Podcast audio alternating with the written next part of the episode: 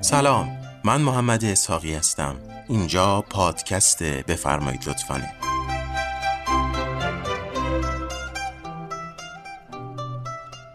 تو این پادکست قرار داستانهای کتاب کوچه از احمد شاملو رو با هم بشنویم. پادکست بفرمایید لطفا. جای خوبی برای کسایی که علاقمند به داستانهای قدیمی ایرانی هن. مخصوصا که مثل خود من طرفدار احمد شاملو هم باشن قبل از اینکه اولین داستان رو با هم بشنویم لازم دیدم یه توضیح کوچیکی راجع به کتاب کوچه برای مخاطبای این پادکست بدم کتاب کوچه در واقع فرهنگ آمیانه مردم ایرانه که توسط احمد شاملو و با همکاری آیدا همسر شاملو در چند جلد تدوین شده که توسط نشر مازیار هم چاپ شده.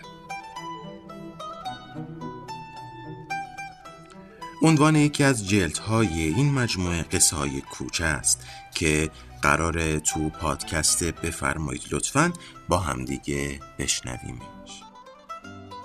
فکر می‌کنم که دیگه توضیحات کافی باشه. البته اگه کسی خواست اطلاعات بیشتری راجع به کتاب کوچه داشته باشه می‌تونه با یه search ساده تو گوگل به اطلاعات بیشتری دست پیدا بکنه. این را هم بگم که بفرمایید لطفا هفته یه بار با یه قصه از کتاب کوچه با شماست و می‌تونید ما رو تو سرویس های پادکست هم دنبال کنید. اولین قصه هم قصه ابراهیم اتهمه که با همدیگه میشنویمش.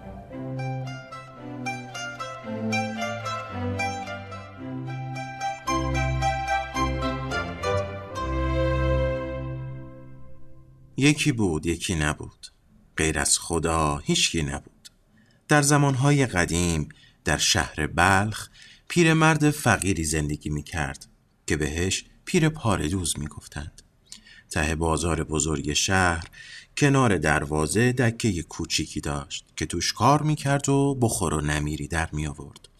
و چون هیچ کس رو نداشت همونجا تو پستوی دکه هم می و روزگارش به همین شکل می گذشت تا اینکه روزی از روزها جارچی انداختن توی شهر که به فرمان قبل عالم باید فردا صبح همه دکاندارها دکانشون رو باز بگذارند و خودشون برن توی خونه هاشون درها رو روی خودشون ببندند که اهل حرم شاهی به تماشای بازار و خیابون میان.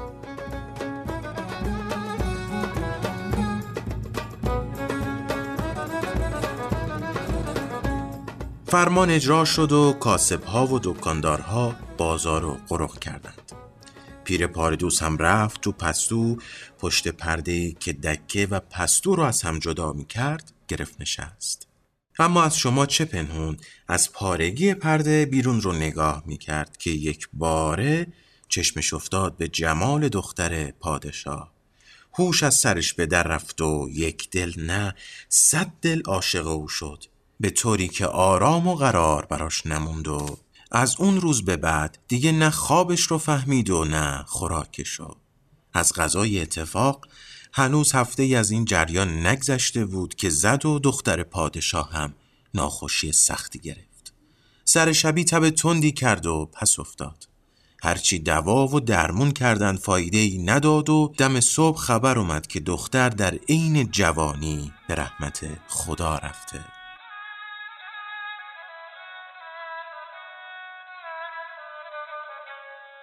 پادشاه و عیون شهر با چشم گریون و دل بریون نعش بیچاره دختر رو برداشتند بردن قبرستون.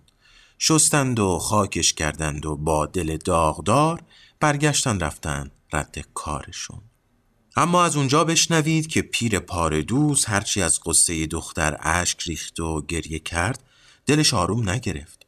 با خودش گفت حالا که اون نازنین ناکام دستش از زندگی کوتاه شده چه بهتر که برم پیش از اون که تن بلوریش خوراک مار و مور بشه یه دل سیر نگاش کنم.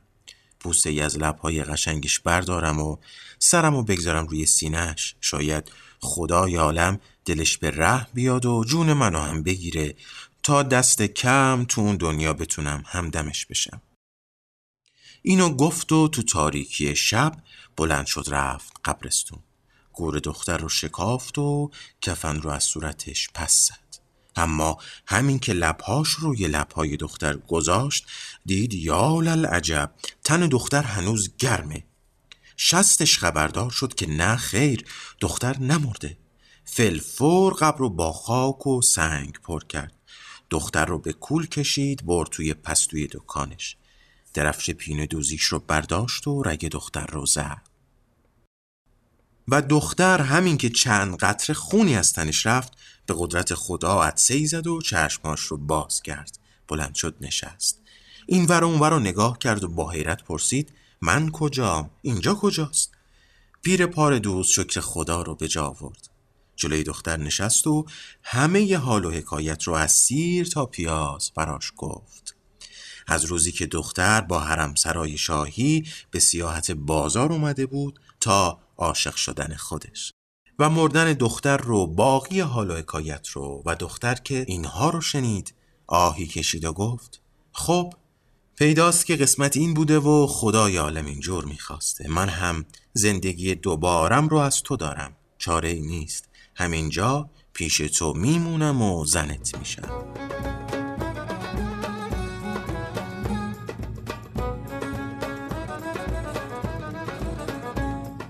باری دختر همون جور که گفته بود زن پیر پار دوز شد و همونجا تو پستوی دکه پین دوزی پیش موند و پس از چندی هم از او آبستن شد و نه ماه و نه روز و نه ساعت و نه دقیقه که گذشت براش پسری آورد که اسمش رو گذاشتند ابراهیم ادهم. سالها گذشت. ابراهیم بزرگ شد و گذاشتندش مکتب تا اینکه به ده سالگی رسید. از اونجا بشنوید که یک روز زن پادشاه تو هموم چشمش به مادر ابراهیم افتاد و بس که دید شبیه بیچاره دخترشه مهرش جنبید و از کار و بارش پرسید. و وقتی فهمید زن یه پیر دوز فقیره گفت الا و لله که باید با من بیای به قصر و ندیمه من بشی. و او رو خواهی نخواهی همراه خودش برد به قصر شاهی. و به فرمان او قصری هم کنار قصر شاهی برای او بنا کردند که از اون به بعد با شوهر و پسرش اون تو زندگی کنند.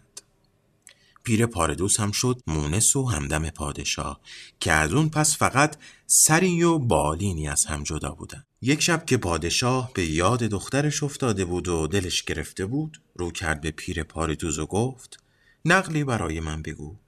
پیر قبول کرد و گفت قبله عالم به سلامت باد.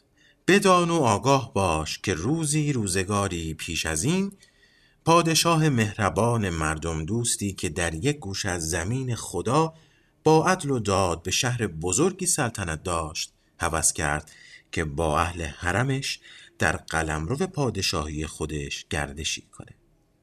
این بود که فرمان داد جارچی انداختند توی شهر که به فرمان قبل عالم هر کاسبی دکش رو باز بگذاره و خودش بره توی خونش. در رو به روش ببنده که اهل حرم بتونن آزادانه در بازار شهر گردش کنند. دختر پادشاه که دید شوهرش می‌خواد سرگذشت خودشونو بگه پرید وسط حرف که نه این قصه زشت بی سر و ته چه گفتنی داره؟ قصه دیگه ای بگو اما پادشاه که سخت کنج کاف شده بود در اومد که الا و لله باید همین قصه رو بگه. پیر پاردوز هم گفت از غذای اتفاق در اون شهر پیرمرد پاردوزی زندگی می‌کرد که جز پستوی دکه خودش جایی رو نداشت. رفت تو پستو و پردش رو انداخت اما از سوراخ پارگی پرده بیرون رو نگاه می‌کرد.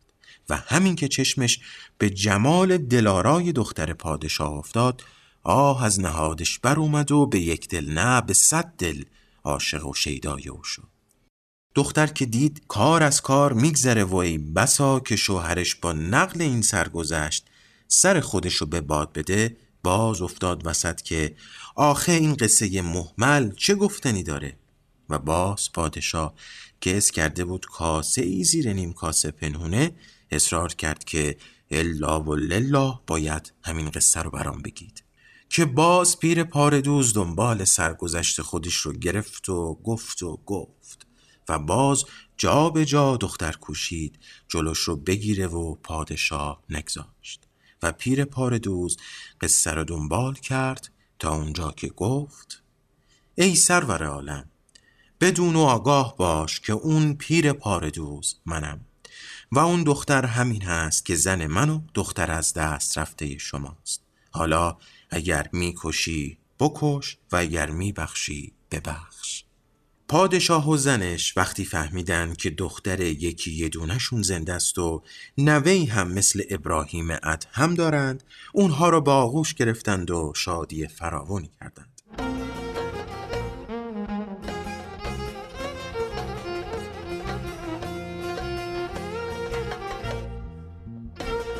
شهر آینه بندان و چراغان شد و هفت شبان رو زدند و کوبیدند و رقصیدند. و بعد از اونجا که دیگه پادشاه به سن پیری رسیده بود به دست خودش تاج رو از سر برداشت و به سر نوش ابراهیم هم گذاشت تا خودش به شکرانه این سعادت باقی عمر رو به عبادت خدا بگذرونه.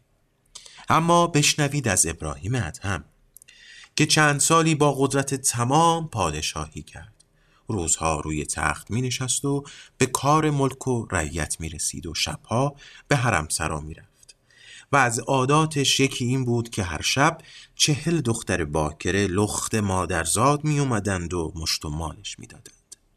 تا اینکه یک روز وقتی وارد حرم سرا می شد از پشت پرده شنید که یکی از اون چهل دختر به دخترهای دیگه می گفت هرچی فکر می کنم نمی‌فهمم کجای این کار لذت داره. من ابراهیم هم میشم شمام لخت بشید و منو مشتمال بدید. شاید چیزی از این کار دستگیرم بشه. دخترای دیگه خندیدند و قبول کردند و مشغول او شدند. که ابراهیم پرده رو کنار زد و با اوقات تلخ فرمون داد تا دخترها رو بگیرند و در حضور خودش به هر کدوم چهل تازیانه بزنند.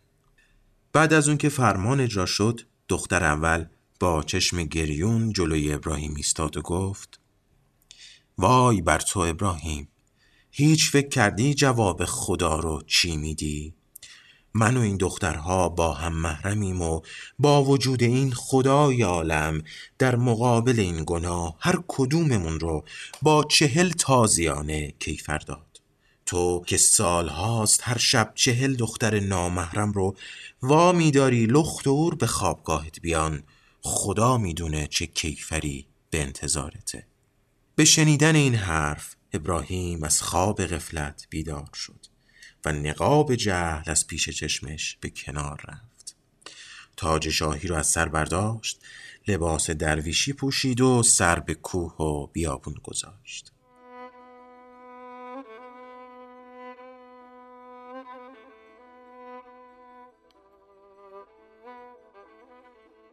هفت سال تمام آواره دشت و صحرا بود. برگ و ریشه یلفای بیابونی رو می‌خورد و عبادت خدا رو می‌کرد. تا اینکه پس از هفت سال یک روز به شهر اومد تا موهای سرش که خیلی بلند شده بود اصلاح کنه. بس که بد بد شده بود استاد سلمونی رغبت نکرد دست بهش بزنه.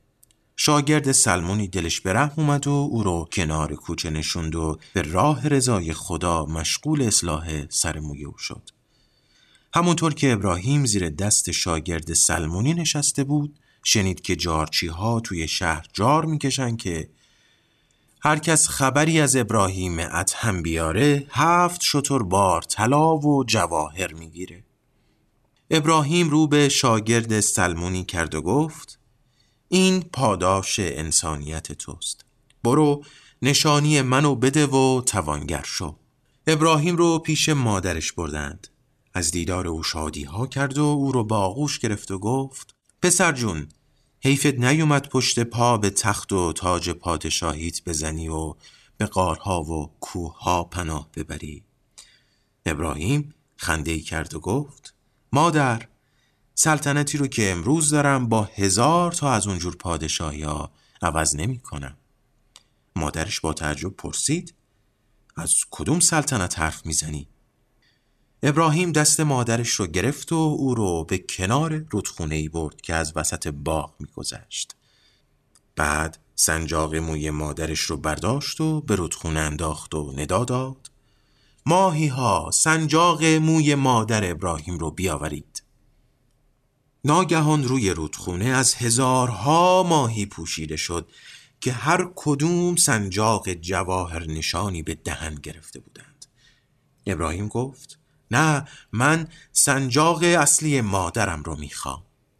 که به یک چشم به هم زدن ماهی بسیار کوچیکی رو یاب اومد که سنجاق مادر ابراهیم به دهنش بود. ابراهیم رو به مادرش کرد و گفت اون سلطنت واقعی اینه و دوباره به دنبال عبادتش سر به صحرا گذاشت.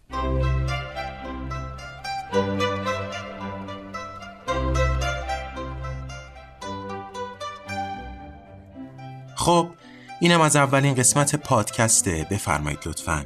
امیدوارم که در قسمت های بعدی هم همراه ما باشید و فراموشمون نکنید. حتما حتما با نظراتتون ما رو راهنمایی کنید تا بتونیم پادکست بهتری رو براتون اجرا کنیم.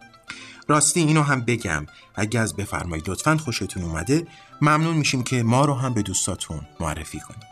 تا قسمت بعدی خدا نگهدار.